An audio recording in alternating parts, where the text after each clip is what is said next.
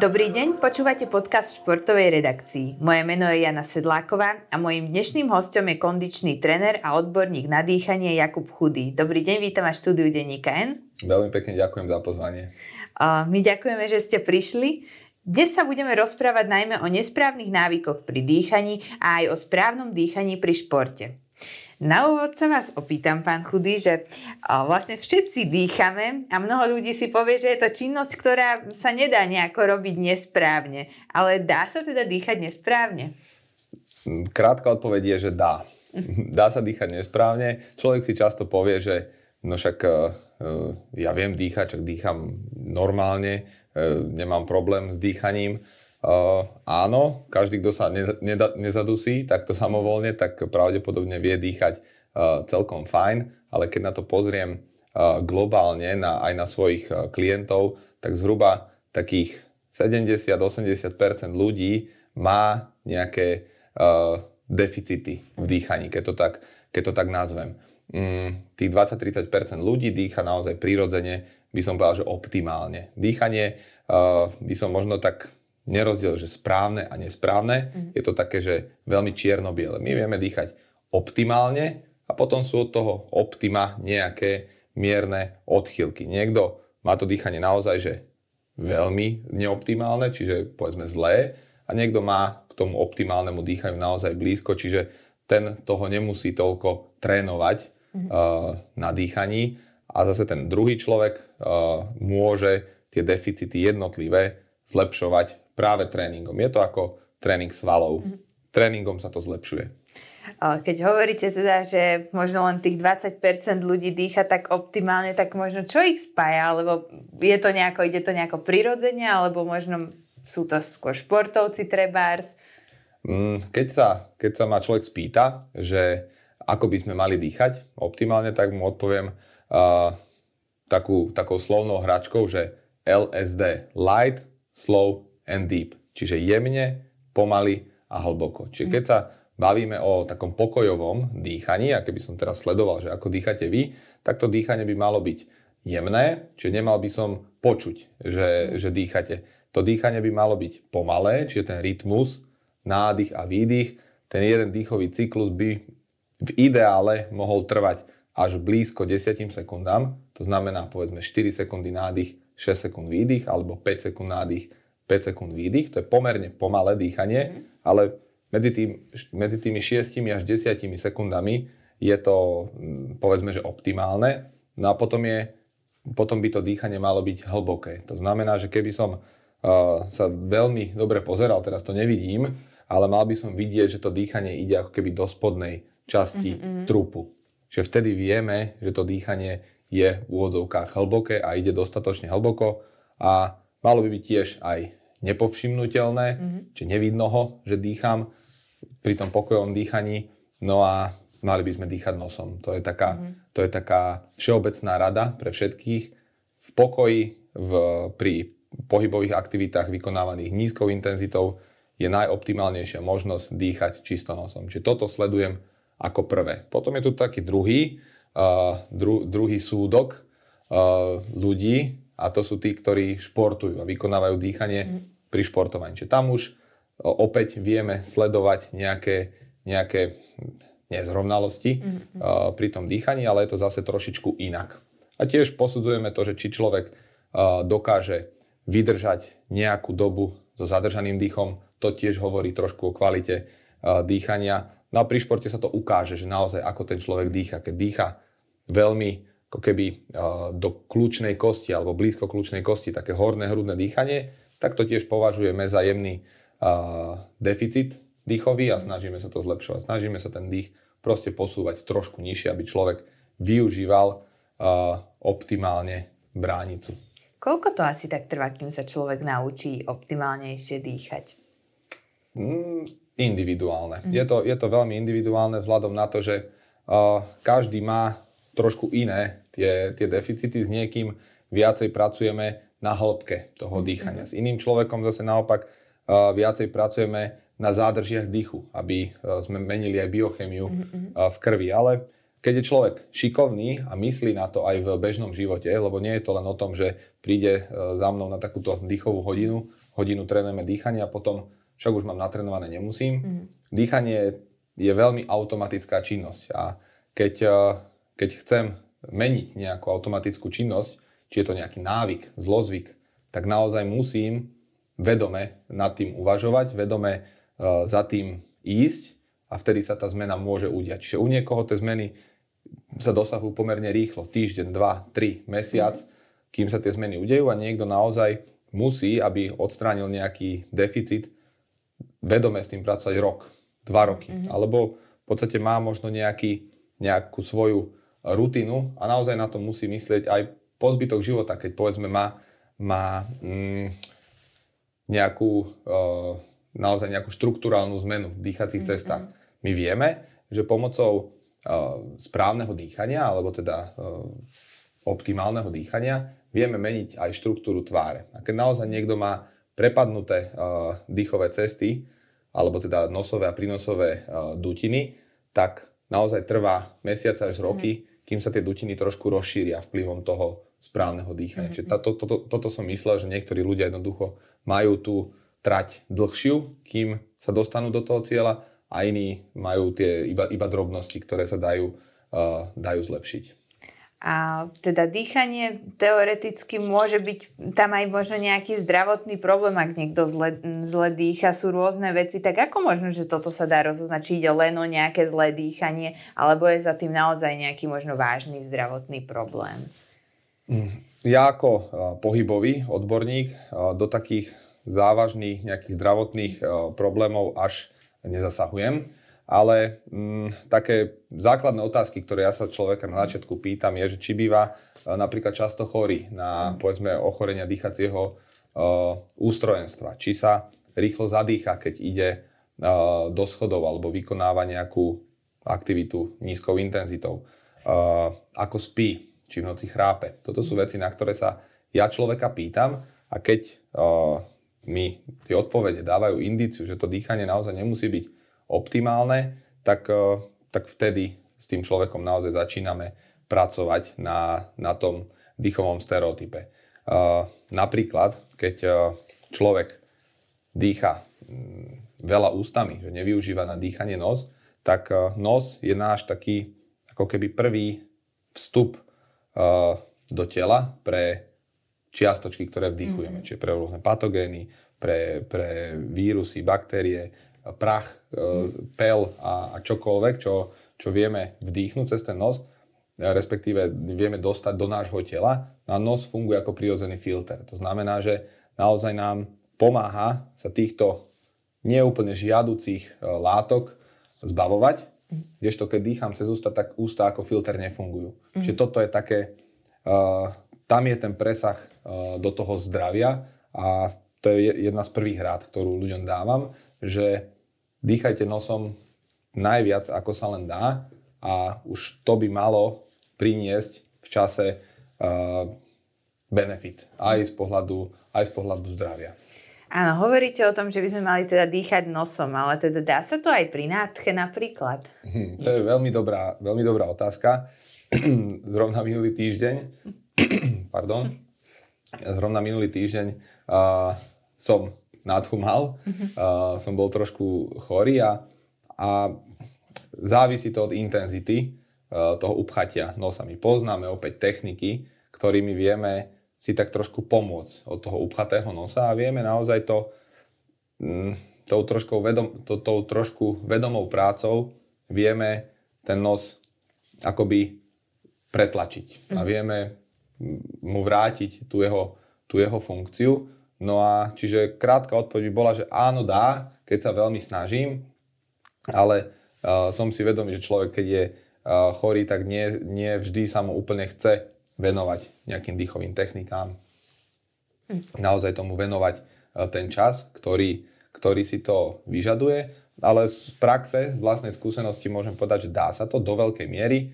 Uh, samozrejme večer, väčšinou to býva tak, že večer sa človeku trošku zhorší, keď je, keď je chorý alebo keď má nádchu. Tak uh, moja taká keby mm, mm, ľahká cesta je taká, že naozaj cez deň sa snažím striktne dýchať nosom. Naozaj aj, aj no, keď to človek praktizuje a snaží sa, tak, tak sa ten nos proste uvoľní. Mm. Nedovolí telo zadusiť sa človeku. No a večer, keď uh, idem spať, tak si pomôžem uh, nosovými kvapkami kvôli tomu, aby som mal naozaj ten nos voľný a aby som vedel počas spánku uh, dýchať, dýchať nosom. Čiže to je pre mňa taký ten, taký ten, taká tá skratka trošku, ale aby som naozaj doprial tomu telu plnohodnotný spánok. Čiže to je také, že taký kompromis medzi, medzi e, prístupom takým, že naozaj len používam tie kvapky alebo dýcham ústami, keď mám dosť zapchatý a, a tým takým striktne nie žiadne, žiadne medikamenty. Čiže toto je môj taký prienik, ktorý sa snažím použiť a musím povedať, že akože funguje mi to docela, docela fajn. A aké sú teda tie techniky na to naučenie sa dýchať cez nádchu? tá, akože, uh, no, treba dýchať nosom. To je ako keby taká Aha. všeobecná rada, ktorú, ktorú môžeme dať viac menej každému. A potom taká technika, ktorá by mala pomôcť s uvoľnením nosa akutne, je, je taká, že človek voľne dýcha, vydýchne, mm-hmm. zapchá si nos a potom robí také pohyby hlavou do strán, dopredu, dozadu a snaží sa čo najdlhšie vydržať bez dychu a potom, keď už nevládze, tak sa nadýchnuť pomaly cez nos a úplne cíti vtedy ten človek, že tak sa mu trošku uvoľní ten nos. Ono, ono tá zádrž dýchu, ktorú máme, funguje tak, že telo vystaví jemnému stresu. Čiže mm. telo vtedy je bez prístupu kyslíku. To znamená, že nevydrží tak väčšine, vie vydržať iba nejakú dobu. No a my sa tomu stresu cieľene vystavíme tou zádržou dýchu. Takýmito pohybmi pravdepodobne fungujeme na nejaké také e, rozhýbanie tých dýchových ciest. To ne, popravde neviem úplne mm-hmm. presne, že na čo to, to hýbanie e, slúži, ale robí sa to v tejto technike. A keď sa človek potom nadýchne, tak cíti, že sa mu ten nos trošku uvoľní. Samozrejme, keď dýchame zase ďalej normálne, po chvíľke cítime, že sa mi zase ten nos upcháva. Tak to robím ešte jedenkrát, mm. ešte jedenkrát, 2, 3, 4, 5 krát túto techniku vykonám a z, z praktických skúseností viem, že to vie na nejakú dobu pomôcť človeku uh, mať ten nos aspoň trochu priechodnejší. Áno, toto, e, keď hovoríme o, o tom vlastne, že ako ešte v noci, že, že čo s tým, tak toto je taký aj môj možno častý problém sa priznám, lebo teda tiež sa učím sa viac dýchať cez nos ako cez ústa a v noci to človek nevie úplne ovplyvniť, že, že čo len sa zobudí s vyschnutými ústami a zistí, že dýchal cez ústa, tak čo môžeme robiť v noci? Existujú nejaké techniky na to? Nemyslím len pri nádche, ale všeobecne. No najjednoduchšia technika, ktorá nie, nie príliš má uh, najväčšiu obľúbenosť medzi, medzi ľuďmi je to, že uh, si tie ústa na noc prelepovať. Mm. A naozaj človek zistí, že uh, keď sa v noci zobudí na to, že sa mu uh, nedá dýchať a odlepí si ten, tú pásku alebo tape alebo čokoľvek z, z úst, tak to je práve ešte, ešte väčší indikátor toho, že by to mal skúšať a mal to takýmto spôsobom trénovať, lebo dýchanie ústami v noci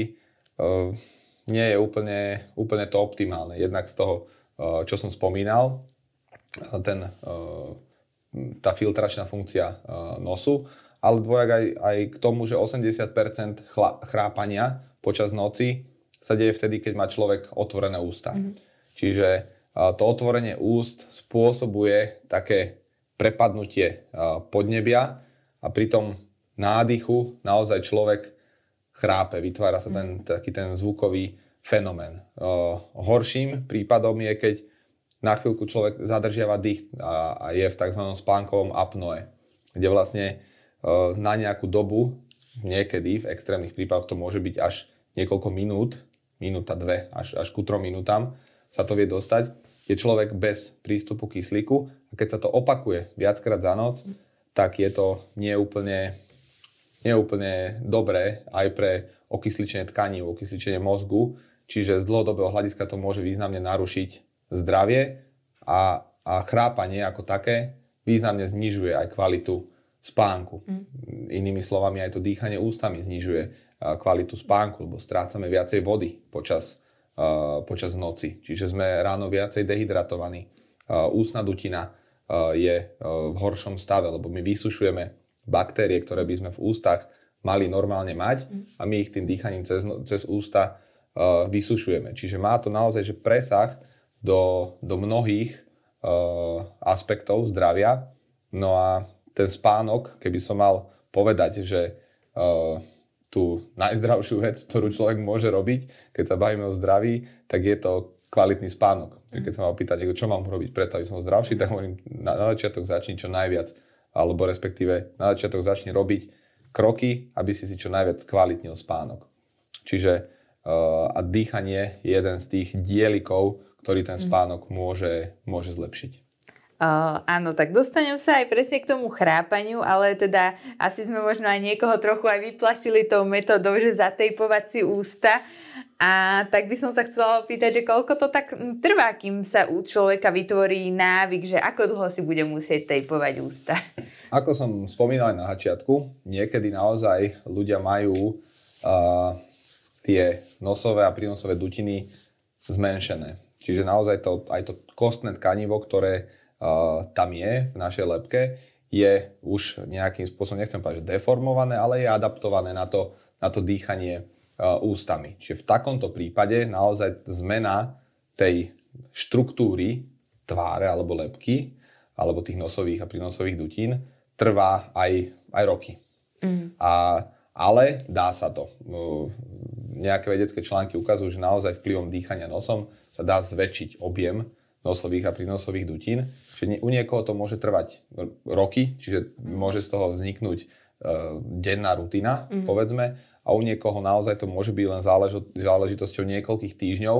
Ja sám som to uh, testoval a skúšal a naozaj, že po dvoch, troch týždňoch každo- každonočného prelepovania úst som zistil, že Mm, že s tým nemám problém, že som sa ani v noci nemudil, nemal som, necítil som rozdiel v tom, ako som sa cítil potom a ako som sa cítil inokedy, že to bol pre mňa dostatočný indikátor, že, že počas noci uh, dýcham, dýcham dostatočne tým nosom. Samozrejme, feedback mi vie dať aj, aj uh, partner, a že či chrápem alebo, alebo dýcham nosom a, a u mňa to bolo našťastie tak, že, že to dýchanie som mal alebo mám, uh, mám fajn. Mm-hmm. Samozrejme, keď človek má tú nádchu, tak to ide, uh, tak to ide k horšiemu. Mm-hmm. A zase poznáme cesty, ako to, ako to zlepšovať. Áno. Tak ja sa vrátim teda presne k tomu chrápaniu, ktoré ste hovorili. Vy ste mi už pred nahrávaním povedali, že to je teda celé trochu zložitejší proces, ale ako s tým teda bojovať čo, s lepším dýchaním proti chrápaniu? No, jedna z tých uh, najradikálnejších a najlepšie účinných ciest je práve toto. Prelepenie si úst uh, na noc lepiacou páskou, alebo teda nejakou páskou. Nemusí to byť taká tá klasická uh, priesvitná le- lepiaca páska, ale môže to byť aj uh, napríklad kineziologický uh, tape, ktorý je uh, nezávadný. Mm. Môže dokonca existovať taká um, na to vymyslená už, už páska, ktorá len tak obopína vlastne ústnu dutinu. To znamená, že človek nemá vyslovene zatvorené úst, e, prelepené pery, e, iba mu to drží ústa zatvorené. Čiže keď mm-hmm. veľmi človek chce, alebo tak vie tie ústa otvoriť a nadýchnúť sa cez ne, ale drží mu to tie ústa viac menej mm-hmm. tak pohromade počas, e, počas spánku. No a ďalšou možnosťou, ako to, ako to um, zlepšiť, to chrápanie, je naozaj venovať sa dýchovým technikám aj počas dňa a zlepšovať to dýchanie každodenné, kedy som pri vedomí, kedy som bdelý, tak vtedy to dýchanie postupne meniť. No a zase jednoduchá, v jednoduchosti je krása. Naozaj sa snažme dýchať čo najviac nosom, spomalovať tú frekvenciu dýchania, čiže predlžovať povedzme výdych a, a spraviť z toho automatickú činnosť. Čiže aj keď kráčam Mm, do schodov, napríklad niekde v práci sa potrebujem presunúť, tak e, sa zameriam na to, že teraz budem dýchať iba nosom. Mm-hmm. Keď utekám e, na zastávku, na autobus alebo na električku, tak e, pobehnem a potom po behu sa snažím to predýchať len nosom. Že naozaj vytváram ako keby také, také jemne stresové situácie, jemne tréningové prostredie toho dýchania a, a snažím sa za každú cenu dýchať e, iba tým nosom a toto sa postupom času pretaví aj do, aj do toho podvedomia alebo do, toho, do tej automatickej činnosti. No a v priebehu času začnem zrazu aj, aj počas noci uh, dýchať o čosi, o čosi lepšie. Mm. Uh, taká rada, možno ešte ďalšia, môže byť aj s pozíciou uh, spánkovou. No ľudia, ktorí uh, spia na chrbte, majú väčšiu tendenciu chrápať, bo tam mm. naozaj ešte gravitácia hrá potom Mm-mm. s tým uh, podnebím, čiže ľahšie sa ľahšie kolabuje, ľahšie sa chrápe v, v spánku na chrbte. A keď človek spí na boku, tak lepšie sa, lepšie sa zase dýcha pri tom nosom. Áno, to som sa vás presne chcela opýtať, že ktorá je teda ideálna poloha na spánok, takže... Povedzme, že ja by som povedal, že na, na boku, ale ideálna pozícia asi, asi úplne, úplne neexistuje. Všetko to, všetko to závisí od toho, aký má človek matrac. Na tvrdších matracoch jednoducho je lepšie ležať povedzme na chrbte, na mekšom matraci zase je lepšie ležať na boku, na bruchu není úplne najoptimálnejšia pozícia z hľadiska krčnej chrbtice, ale ono, telo, ktoré je, o ktoré sa staráme, tak tomu, tomu by nemala zásadne prekážať žiadna pozícia spánková, ale hovorím, dá sa to zlepšiť kvalitou matraca, dá sa to zlepšiť nejakým vedomým uložením sa do tej pozície, aj tak sa človek e, zobudí ráno úplne nejak inak. Čiže čiže, čiže tak. A vlastne, keď hovoríte, že teda by sme mali dýchať nosom, tak mne z toho vystáva otázka, že prečo vlastne má, sa nám vytvára ten návyk, že dýchame ústami?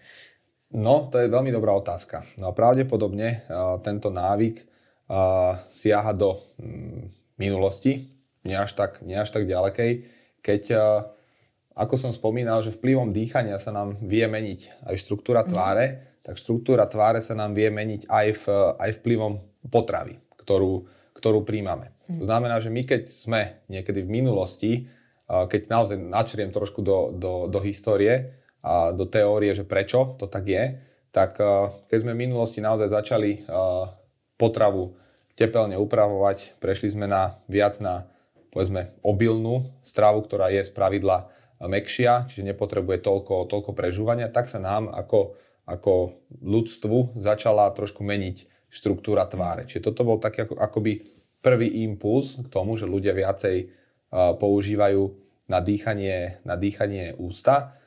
Ďalším takým dnešným problémom pri dýchaní je to, že uh, dýchanie ústami je stresová reakcia, keď to tak, mm-hmm. keď to tak nazvem. Že my keď sme pod uh, stresom, teraz povedzme, že fyzickým, že naozaj uh, som utekám plnou rýchlosťou, tak naozaj mi je lepšie dýchať mm-hmm. ústami, lebo je to rýchlejší prístup tomu kyslíku, ktorú sa, ktorý sa vo vzduchu nachádza, aj rýchlejšie sa zbavujem oxidu uhličitého, ktorý v tele mám. Čiže pri vysokej intenzite je to výhodnejší spôsob. No a myslím si, že vplyvom stresu, ktorý nie je uh, akoby následovaný pohybovou aktivitou, ľudia majú tendenciu meniť uh, to dýchanie mm. k tomu takému uh, dýchaniu cez ústa. Človek napríklad, keď veľa rozpráva, tak tiež je ťažké rozprávať a popri tom dýchať nosom. Čiže zase tiež má človek tendenciu, ktorý veľa rozpráva, dýchať viacej, uh, viacej ústami. No a toto je taká akoby zmes uh, faktorov, ktoré vplývajú na to, že postupne ľudia od toho takého optimálneho dýchania odchádzajú, ale ako čo si všímam ľudí v, v, v pokoji, keď vidím, ja neviem, ľudí niekde vonku e, sedieť alebo niekde, niekde v reštaurácii, tak mm. väčšina, väčšina z nich naozaj pri uh, sedení a pokojnom stave dýcha nosom, mm. ale tá, tá zmena na to dýchanie ústami prichádza naozaj pri činnosti nejakou nízkou, nízkou intenzitou. No a to je aj vyjadrenie takej možno nízkej trénovanosti našej mm. populácie. O tom by už mohol byť samostatný ďalší, ďalší diel, keby sme sa bavili o tom, ako naozaj významne klesá uh, trénovanosť našej populácie. A, a, a myslím si, že toto je tiež jeden z faktorov, mm. ktorý na, na tú kvalitu dýchania, dýchania vplýva. Lebo keď sa pozriem opäť na na športovcov na nejakej úrovni, nemusí to byť úplne tá najvyššia, ale povedzme na takej výkonnostnej úrovni, tak oni spravidla to dýchanie majú kvalitnejšie ako ľudia, ktorí uh, naozaj žijú neaktívnym životom. Mm. Čiže spleť týchto uh, faktorov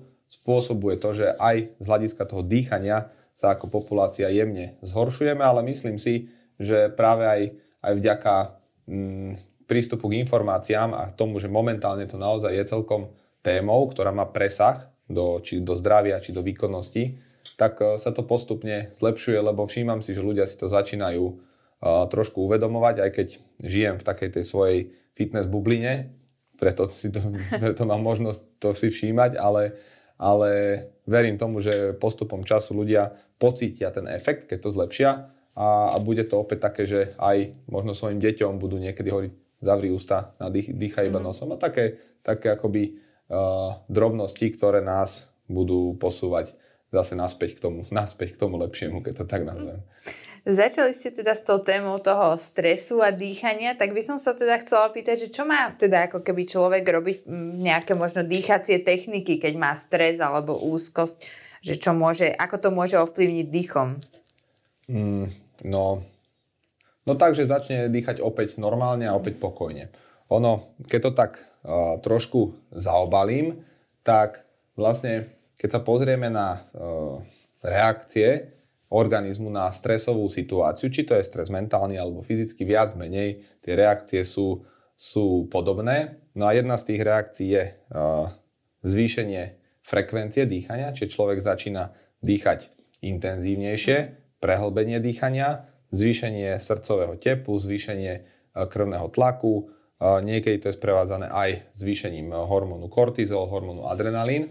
Na toto, táto spleť činnosti nás robí takého nabudeného e, človeka, lebo stres. No a jediná z týchto e, vecí nevieme ovplyvniť vedome, takže sa zamyslím a znížim si hladinu kortizolu mm. v krvi, ani adrenalín neviem e, zamyslením znížiť, takisto, takisto neznížim tep, lenže si na to pomyslím.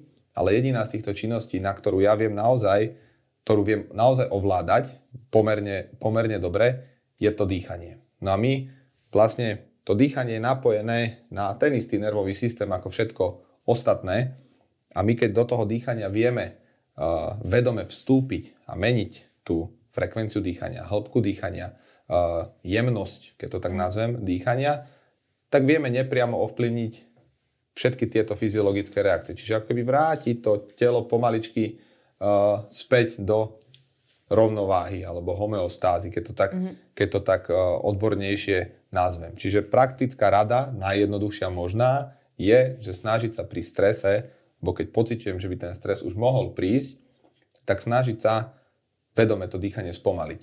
Čiže naozaj aj spomaliť nádych a spomaliť aj výdych.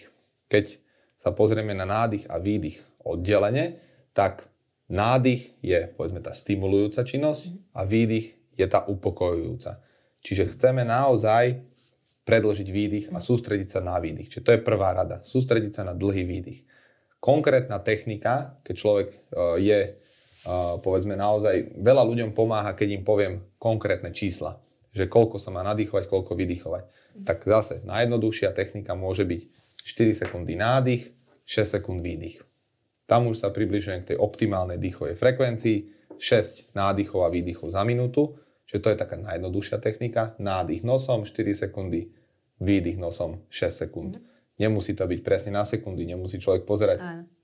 na hodiny, ale počíta si svoje vlastné doby uh, v mysli. Potom takou celkom uh, zaujímavou technikou, ktorá má aj jemný vedecký podklad, je tzv. Uh, fyziologický povzdych. Ono sa to a niekedy možno, keď to trošku premostím, sa pristihnete pri tom, že človek urobí taký, že je, tak, tak, také nepravidelné dýchanie zrazu, že telo samovolne to spraví. No a ten fyziologický pozdych pozostáva z toho, že človek sa naplno nadýchne cez nos, potom ešte dodýchne taký malinký kúsoček, či urobí ešte také, doplní tie plúca naplno a uvoľňujúco vydýchne. Toto z pravidla nemusí byť uh, iba iba nosom, môže sa vydýchovať aj ústami. Ono, aby sme tomu rozumeli správne, že to mm, dýchanie nosom, preto to hovorím tak striktne, bo naozaj to má benefity. Ale není to, že teraz sa raz vydýchnem ústami a svet sa mi zrúti, a. že môžem vydýchovať aj ústami, aj pri cvičení to má niekedy svoje výhody. No a ten fyziologický pozdych pozostáva teda z toho, že nádych doplna, dodýchnutie krátkým e, dodychom alebo mm. krátkým ešte nádychom, čiže dva nádychy po sebe a potom dlhý voľný výdych. Čiže nádychujem a, a uvoľním toto telo. No a táto technika by mala, ukazuje sa, že má ako keby najrýchlejší efekt na také upokojenie organizmu. Čiže urobím to dvakrát, trikrát a už by som mal cítiť, že ma tak uh, trošku upokojí. Napríklad, um, taká zaujímavosť, však sme v dobe, kedy naozaj sa ľudia um, snažia a starajú o svoje uh, duševné zdravie, tak uh, porovnávali takej um, experimentálnej štúdii uh, vplyv na, na vnímanie stresu a taký dlhodobý stres uh, management. Skúmali vplyv mindfulness meditácie bez sústredenia sa na, na, na dých, mm. iba po, práca s mysľou a, a porovnávali to s dýchovými technikami. No a zistili, boli tam tri dýchové techniky, nepoviem presne aké, ale zistili, že vlastne všetky tri dýchové techniky v rovnakom čase vykonávania mali lepší vplyv z hľadiska stres managementu ako iba tá samotná mindfulness meditácia, mm-hmm. čo je z môjho pohľadu aj logické a, a som aj rád, že takýmto spôsobom sa to, sa to dostáva do, aj do takého vedeckého poznania a v takejto jednoduchosti je to, je to vyjadrené. Lebo keď vykonáme akúkoľvek prácu s dýchom, tak vlastne jediná vec, na ktorú sa v tom momente sústredím, je to dýchanie. Áno. Že nedá sa počas, uh, alebo dá do, do malej miery počas takéhoto rozhovoru naozaj sa sústrediť na to, ako ešte dýcham. Snažím sa v mm. prestávke, keď hovoríte vy, dýchať nosom, ale do malej miery. Ale keď mm. človek kráča, alebo niekde sedí, alebo uh, možno aj pracuje na počítači, tak vtedy sa dá do nejakej miery myslieť na to dýchanie, no a vtedy je dobré uh, s tým trošičku narábať. Keď sme hovorili o tom správnom dýchaní, tak trochu, trochu ste to už načetli, ale teda, aby sme to špeciálne sa tomu trochu povenovali, tak to je vlastne bránica, čo si mnoho ľudí aj neuvedomuje tento sval možno. Tak ale pri dýchaní je dôležitá, tak skúste možno povedať, akú má úlohu. Bránica, mm, no preto si ho človek neuvedomuje, lebo ho nevidí. Áno. Bránicu nie je vidieť. Rovnako tak si ľudia málo uvedomujú svaly na chrbte, lebo tiež ich nevidia. Mm Čiže to, tá zraková, zraková kontrola je celkom, celkom dôležitý faktor. No a uh, takto, že opäť je to, opäť je to taká, taká uh, zaujímavá informácia, lebo keby vám nefunguje bránica, tak nemôžete dýchať, lebo bránica je hlavný dýchový sval. Čiže každý, kto dýcha, používa na dýchanie bránicu. Mm. Otázkou je ale, že či funguje tak, ako má, či sa ten sval rozvíja po celej ploche, tak ako má. No a opäť môže byť dýchanie, alebo opäť môže byť funkcia bránice optimálna, alebo menej optimálna. Čiže na toto musíme, musíme mm, v tej praxi tak trošku nahliadať. No a mm, áno, bránica je kľúčový sval na dýchanie. Mm. Čiže keď chcem dýchať mm, správne, tak by som mal sa snažiť tú bránicu používať celom jej rozsahu. Čiže keď sa bavíme o takých radách, ktoré ľuďom dávam, že ako si tú bránicu uvedomiť, tak používam tzv. lokalizované dýchanie, že chvíľočku sa snažím, aby sa človek nadýchoval priamo do solaru plexus, čiže mm. keby tesne pod hrudnú kosť mm-hmm. a snaží sa tým dýchom akoby vytlačať prsty alebo vytlačať ten priestor smerom von nádychom Následne ideme trošku nižšie smerom k pupku, následne ideme do strán, to znamená, že chceme ako keby rozširovať ten hrudník alebo, alebo brušnú trup do strán. Mm-hmm. Na posledné je dýchanie v úvodzovkách do chrbta. Čiže máme také lokality, dýchanie pod hrudnú kosť, dýchanie povedzme do pupka, dýchanie do stran a dýchanie do chrbta. A týmto, keď mi to tam naozaj že ide, ten vzduch cítim, že sa to tam ten priestor zväčšuje, tak vtedy si môžem povedať, že som tú bránicu do nejakej miery precvičil a celú, celú zobudil v úvodzovkách. a pracujem na skvalitnení dýchania. No a potom samozrejme kontrolujeme čas e, nádychu, čas výdychu, zádrže dýchu a podobne. Čiže takto nejak. Ako možno ľudia spoznajú, že majú práve možno problém s tým, že sa im nerozvíja dobre tá bránica pri dýchaní? Mm, môžu to spoznať tak, že to dýchanie je dominantne do nejakého jedného smeru. No najčastejšie uh, sa stretávame s tým, že naozaj to dýchanie je veľmi taký predozadný proces. To znamená, že človek sa nadýchuje viacej dopredu, mm. povedzme do uh, niek- najväčšou, alebo nie, naj, najmenej optimálnym dýchaním je takéto uh, horné, hrudné mm. dýchanie, aj keď možno by sa niektorí uh, trošku, trošku hádali, akože z hľadiska tej mechaniky dýchania, keď sa, keď sa o tom bavíme. No a čiže takéto predozadné dýchanie nie je úplne to najoptimálnejšie a našim zámerom by bolo naozaj, aby ten dých išiel tak rovnomerne do, do, celého, do celej spodnej časti hrudného koša alebo do trupu, čiže do 360 stupňov do všetkých strán sa nám ten trup rozširuje. Ako náhle toto nie sme úplne schopní, urobiť, tak je tam jemná indícia, že z toho mechanického hľadiska to dýchanie má uh, jemné, jemné deficity. A ako som hovoril, najčastejšie je to také uh, horné, hm. hrudné dýchanie, niekedy až na pod uh, kľúčové kosti. No a z dlhodobého hľadiska nám to môže ovplyvniť napríklad aj uh, zdravie chrbta. Mm. Že dýchanie do, vie mať vplyv a presah až k vzniku bolesti e, krížov, mm-hmm. respektíve spodného chrbta. Čiže optimálne dýchanie pôsobí preventívne aj v tejto oblasti. A funguje to možno aj naopak, že dýchanie nejako či ovplyvňuje aj držanie tela, alebo držanie tela naopak, či ovplyvňuje dýchanie? Áno, áno, odpoveď je obojstranná.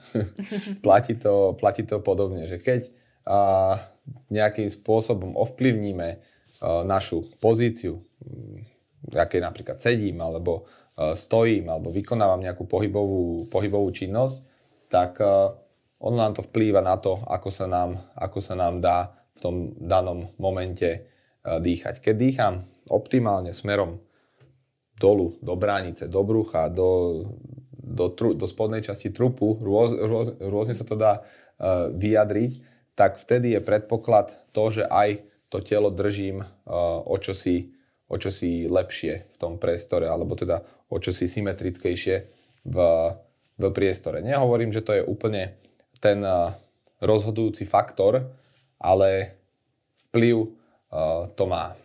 Mm-mm. Tak už prejdeme teda aj k tomu, že vlastne t- priamo k tej športovej časti, tak uh, ja som túto vec už viackrát počula, no väčšina inštruktorov jogy vám povie, že yoga je dýchové cvičenie, tak aký máte názor na jogu? Mm, názor na jogu, no. Uh, nerad by som sa úplne vyjadroval k niečomu, čo ne, sám nepraktizujem. Uh, z môjho pohľadu yoga vie byť veľmi dobrým nástrojom k uh, mentálnemu uh, odpočinku človeka, aj nástrojom tréningovým. Uh, zároveň um, niekedy v nejakých prípadoch, keď uh, je forma jogy povedzme uh, skupinová a človek ktorý tam ide, má nejaké e, pohybové e, problémy alebo nejakým spôsobom už jemne poškodený pohybový aparát, tak v takomto prípade človeku nemusí byť yoga úplne optimálnou voľbou. Mm. A rovnako tak yoga nie úplne a, trénuje ľudské telo v takej tej, v takej tej človečej podstate. Myslím tým, že a, málo pozícií, ktoré yoga e, v sebe obsahuje, sú pozície, ktoré korešpondujú s takým tým prirodzeným ľudským pohybom, akým je napríklad chôdza, beh, e, povedzme hádzanie nejakého, nejakého predmetu, skákanie, e, zmena, zmena smeru. Čiže yoga je skôr také, by som povedal, cvičenie tela v, v rôznych pozíciách, ale do veľkej miery prepojené aj s tou, s tou mentálnou stránkou. Čiže z môjho pohľadu dobrý nástroj, ale e, zdvihnutý prst e, by som dal pre ľudí, ktorí majú nejaký, nejaké poškodenie pohybu aparátu, aby tú jogu robili s niekým, kto prihliada na tieto, na tieto uh, problémy, ktoré človek má. Čiže asi nejaké skupinové cvičenia, keď človek nikdy nerobil jogu a zrazu príde na skupinové cvičenie, kde 10, možno aj 15 ľudí asi nie sú ideálne potom pre nich. Mm, aj áno, aj nie. No, nechcel by som to úplne takým spôsobom uh, vyjadriť, že není to ideálne. Vie byť, pokiaľ tí ľudia majú aj dostatok prirodzeného pohybu, aký som spomenul, čiže to je tá chôdza, to je to, to, je to behanie, uh, to je, povedzme, tie vlastnosti, ktoré ten ľudský organizmus má mať a tá yoga vie byť veľmi dobrým doplnkom aj v takejto mm. forme. Ale pre človeka, ktorý uh, 12 hodín denne sedí, 8 hodín v práci, 2 hodiny v aute a potom 2 hodiny doma pri jedení alebo, alebo pred televíziou, nemusí byť uh, tým jedi, tou jedinou voľbou športové aktivity alebo pohybové aktivity yoga uh, tá najsprávnejšia. Áno. Tak keď hovoríte vlastne presne o tom behaní, tak sa vás opýtam aj na správne dýchanie pri behaní. Aké je vlastne? Mm, to je o, tiež dobrá otázka. Mm, opäť, o, keď sa bavíme o vrcholovom a výkonnostnom športe, tak o, dýchanie nebýva tak často tým limitujúcim faktorom pre nejakého naozaj vrcholového bežca. Pre eh, bežca rekreačného, ktorý eh, beha pre zdravie, môže byť mm, dýchanie veľmi dobrou pomôckou, ako si jednak aj zlepšiť výkonnosť a jednak aj zlepšovať postupne zdravie. Lebo keď ja bežím len preto, aby som mm, zlepšoval svoje zdravie vplyvom aerobného tréningu, tak pre mňa není uh, kľúčové dýchať pri tom ústami a snažiť sa e, čo najviac e, vzduchu prepumpovať cez plúca, ale pre mňa je kľúčové vykonať tú aerobnú činnosť, e, benefitovať z nej, no a ja ešte môžem dokonca zlepšiť aj to dýchanie a ešte pridať tomu tú ďalšiu sféru pôsobenia počas, počas tej pohybovej aktivity. Čiže keby som sa, keby som mal ísť do praxe k praktickým príkladom, tak tiež poviem, že snažme sa pri tých aktivitách nízkou intenzitou a možno aj strednou intenzitou, čo najviac, do čo najväčšej miery využívať na dýchanie práve nos. A má to niekoľko, niekoľko benefitov. Ako som spomenul aj pri spánku, že pri dýchaní ústami strácame viacej vody. To mhm. isté platí pri, pri behaní. Čiže ja keď si idem zabehnúť na hodinu do suchého prostredia, čo je v zime, je ten vzduch pomerne, pomerne suchý, keď je, keď je pod, pod nulou. Takisto v teplých letných mesiacoch vie byť ten vzduch pomerne, pomerne suchý. No a ja keď dýcham ústami, tak strácam nie, zhruba okolo 40% vody viac, ako keď dýcham nosom. Lebo ten nos má v sebe tie, tie chlopky, slíznice, ktoré držia vlhkosť a ja pri tom vdychovaní vzduchu ten, ten vzduch zvlhčujem mhm. a takými potom prichádza, prichádza do, do plúc a do tela. Zase naopak, keď ho vydychujem preč, tak tie chlopky zachytávajú tú vlhkosť, ktorá ide, ktorá ide z tela von. Čiže pracujem efektívnejšie s vodou. Ďalej, čo je ďalším benefitom dýchania nosom počas pohybových aktivít, je stabilita nášho, nášho trupu. To, keď dýchame nosom, tak prirodzene nám ten nos tvorí odpor tomu dýchaniu. Čiže je to, ako by som dýchal trošku v vzťažených podmienkach. To znamená, že keď sa nadýchujem aj keď vydychujem, tak ako keby som dýchal proti nejakému odporu, mm. odporu uh, vlastného nosa. No a to spôsobuje lepšiu aktivitu svalov trupu, čo znamená zase ďalší jemný benefit k k tej pohybovej aktivite. Ďalším benefitom je zase e, okysličenie nášho organizmu. Že keď e, dýcham ústami, alebo teda nadýchujem sa e, pomocou úst, tak nekladie mi, tie ústa mi nekladú taký odpor. Ak podobne ako som spomínal s aktivitou stredu tela, ten nos mi tam dáva ten odpor. To znamená, že ja v plúcach alebo tá plúcami, alebo tá svalmi musím vytvoriť trošku väčšiu svalovú prácu, tým pádom vytvoriť väčší podtlak v v tých plúcach a ten podtlak, ktorý tam vytváram a nasávam, tak ten vzduch pomáha pri výmene kyslíku medzi krvou a, a alveolami alebo plúcami. Uh. Čiže zlepšuje sa trošku tá výmena medzi, medzi uh, alveolami a, a krvou, čiže to je ďalší benefit. No a ešte, ešte tým, že vlastne dýcham iba nosom, prirodzene to dýchanie spomalujem. To znamená, že v praxi menej oxidu uhličitého dostávam von z tela. Ja keď dýcham intenzívne, tak vydychujem oxid uhličitý von z tela. Oxid uhličitý je plyn, ktorý vstupuje do dýchania, kyslík vdychujeme, oxid uhličitý vydychujeme von. No a ja keď, uh, to je taká akoby štandardná formulka. No a, uh, ale často, čo si ľudia myslia, je, že snažíme sa ten oxid uhličitý vydýchať čím skôr preč, aby som ho mal čo najmenej, lebo je to odpadový plyn. Mm.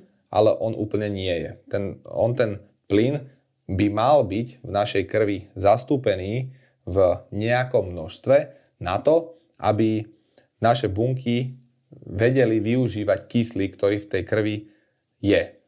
Ten oxid uhličitý oslabuje väzbu medzi červenými krvinkami alebo hemoglobínom a kyslíkom. Čiže my keď ho vydýchame preč, on v tom prostredí nie je a tá väzba medzi krvou a, a, a kyslíkom je silnejšia a tým pádom sa ten kyslík neuvoľňuje do, pracu, do pracujúcich svalov, čiže som menej okysličený. Čiže paradoxne, ja keď dýcham uh, intenzívnejšie, lebo si myslím, že lepšie sa mi bude športovať, tak paradoxne uh, sa uberám o kyslík pre pracujúce bunky. Čiže vtedy je efektívnejšie dýchať pomalšie, aby uh, som, som docielil to, že naozaj tá, tá efektivita výmeny uh, plynov, či kyslíku medzi prostredím a, a krvou a pracujúcou bunkou bude optimálna. Čiže až, až sem to má presah, to dýchanie.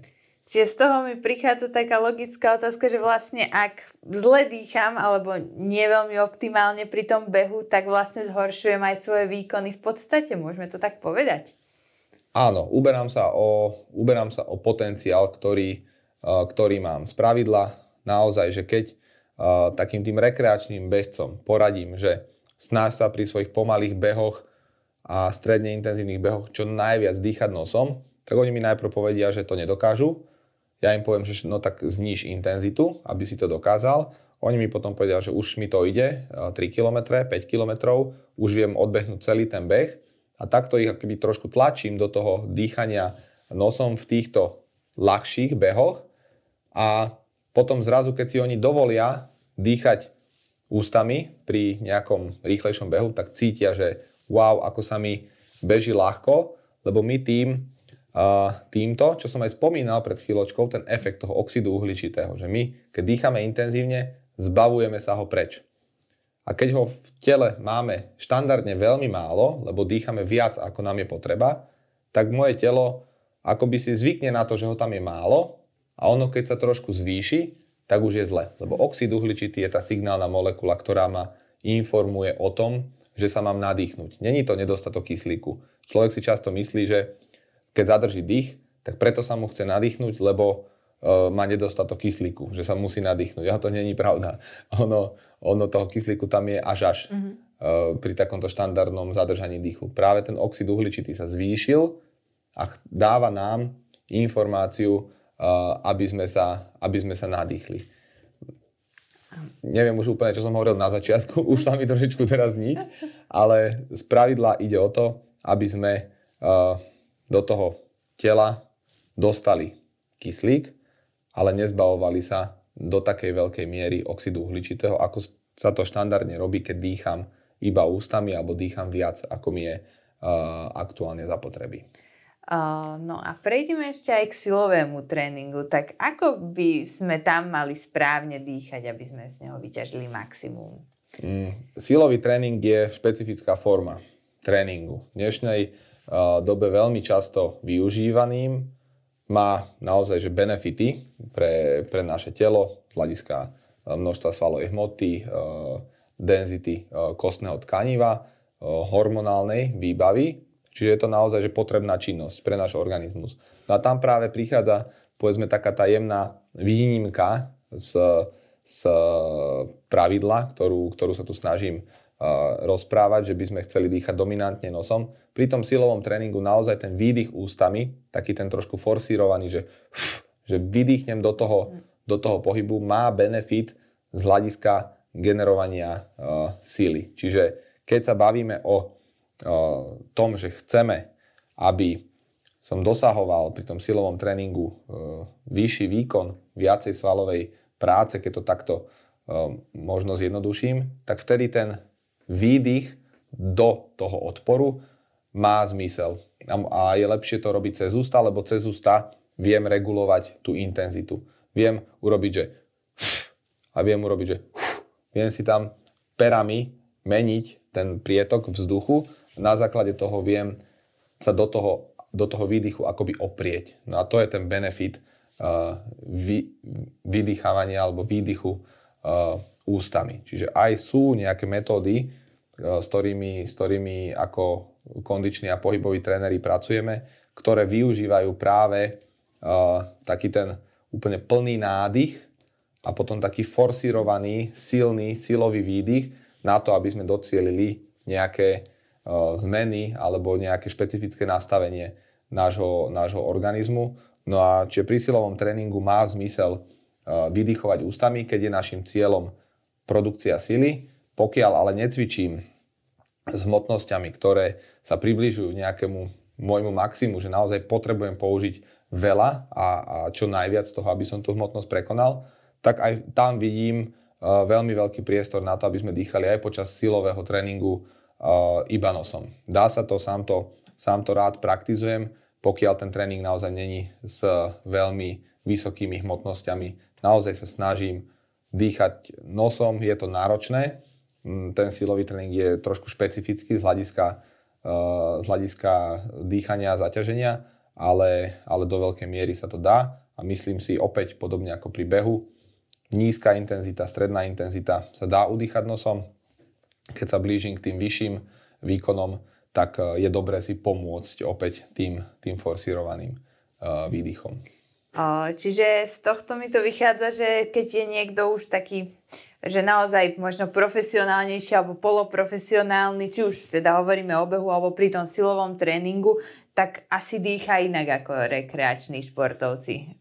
Tak. Áno, áno, celé je to, alebo celé, no nie je to úplne celé o tom, ale je to o, o tej miere ovládania aj bránice a svojho tela. Čiže naozaj človek, ktorý v tom silovom tréningu je doma, tak on hneď pozná ten, ten rozdiel toho, že naozaj keď vydýchne silno do povedzme prekonania uh, hmotnosti. Bežný človek, ktorý necvičí uh, s takými veľkými hmotnosťami, um, možno nepotrebuje hneď od začiatku, aby sme ho učili do všetkého uh, vydýchovať, lebo zase si to odniesie ako nejaký, nejaký stereotyp z toho tréningu.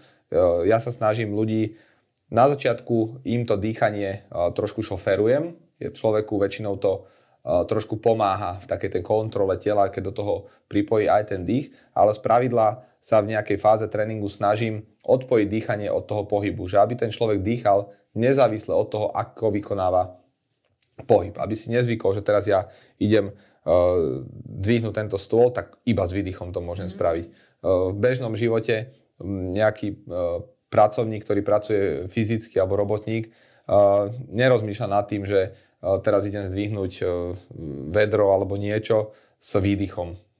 Proste to zdvihne, nezávislo toho, v akej je fáze aktuálne, no a to sa snažím u bežných ľudí aj docieliť, aby vedeli s tým narábať, respektíve aby na to nemuseli úplne vždycky pri každej činnosti myslieť. Čiže je to vec, ktorou sa dá narábať a Mm, všetky odpovede sú viac menej správne za určitých, eh, za určitých okolností. Čiže povedzme si možno taký nejaký praktický príklad, že ja neviem, idem urobiť treba z mŕtvý ťah uh-huh. a som nejaký rekreačný športovec, takže pri, kt- ako by som teda mala v ktorej fáze sa nadýchnuť, v ktorej vydýchnuť? Mm, mŕtvý ťah. Tak predpokladajme, že ten mŕtvý ťah vykonávame zo zeme, že tú činku ideme zdvihnúť priamo zo zeme. Tak je dobre sa k tej činke nastaviť, priblížiť, dať sa do nejakej dobrej pozície z hľadiska telesných segmentov, či dobre nastavený chrbát, No a vtedy, keď sme v tej pozícii, chceme vykonať maximálny nádych, alebo teda plný nádych, optimálne nosom, naplniť ten náš trup uh, vzduchom, do toho zapojiť aj ako keby oproti brušné svaly, alebo teda svaly nášho stredu tela, čiže vytvoriť ako, akoby taký boj medzi tým vzduchom, ktorý som do trupu natlačil a svalmi, ktoré chcú mi ten trup stlačiť, vtedy sa to tak spevní celé, no a vtedy vykonať ten daný pohyb. Benefitom je vykonať to aj so zadržaným dýchom, kedy tam ten tlak je vysoký, alebo to vykonať s, spolu s výdychom. Čiže vtedy začať zdvíhať tú hmotnosť a vydychovať. Alebo zadržaný dých, povedzme do polovice a na konci vydýchnuť a ako keby to telo ešte, ešte trošku, trošku spevniť s hľadom na to, že to je vysoká hmotnosť. Respektíve za predpokladu, že to je vysoká hmotnosť. Keď ten mŕtvý ťah je iba ako povedzme jedno z cvičení v nejakom kruhovom tréningu, kde nejdem s hmotnosťou, ktorá sa blíži môjmu jednorazovému maximu. Čiže napríklad ja jedenkrát viem zvýhnuť povedzme 100 kg a keď tam mám naložených 90, tak vtedy je dobré využívať túto techniku dýchovú s tým výdychom, lebo mi to pomôže uh, k produkcii sily. Ale keď tam mám naložených 40 kg a robím to ako cvičenie, v ktorom robím 20 opakovaní, tak vtedy to dýchanie do takej miery uh, kontrolovať nemusím. Ba skôr si myslím, že je benefitom naozaj zamerať sa na to dýchanie nosom a, a vedome narábať s tými svalmi, ktoré majú uh, za úlohu stabilizovať trup a vykonávať uh, ten daný pohyb. Čiže opäť to má nejaké, nejaké medze. A možno keď niekto teda je rekreačný športovec a naloží si viac ako, ako možno uvládze, že už to nevie nejakou správnou technikou, tak možno sú tam potom aj nejaké veci, ktoré sa mu dejú aj s dýchaním, že možno, že vplýva to nejako na toto? Mm, môže aj nemusí. Ono to, nedá, nedá sa to asi povedať úplne, úplne paušálne, že, že vplýva.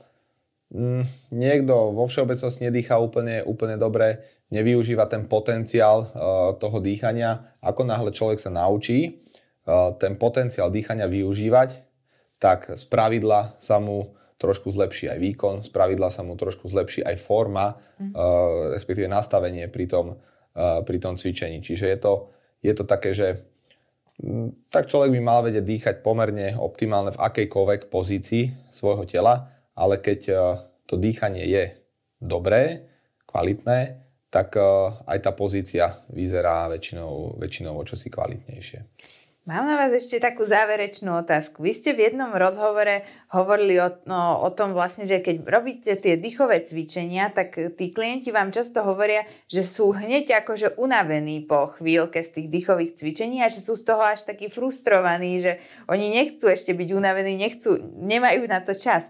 Tak no a vy ste povedali, že ak my vlastne po pár minútach oddychu už nám padajú oči, tak telo sa nám niečo snaží naznačiť. Tak rada by som túto myšlienku na záver teda rozvinula, že čo to znamená, ak je, človek si na chvíľku len sadne počas dňa a už je unavený, tak čo to, čo to o nás značí a ako na to aj vplýva dých teda? Mm, ten dých je tam uh, v tomto len takým uh, nenápadným nástrojom, spúšťačom, kde vlastne Mojím zámerom, keď to poviem z, z praxe, je, aby človek, ktorý príde na začiatok e, na tréning, aby sa na začiatku upokojil. Aby sme inými slovami trošku resetovali nervovú sústavu a pripravili telo na ďalší stres, ktorý bude, bude, uh, bude dostávať. No a keď je ten človek v bežnom živote veľa v tom, nazvem to sympatiku, alebo v tom, v tom stresovom režime, máme také dva režimy, našej nervovej sústavy a to je sympatikus a parasympatikus.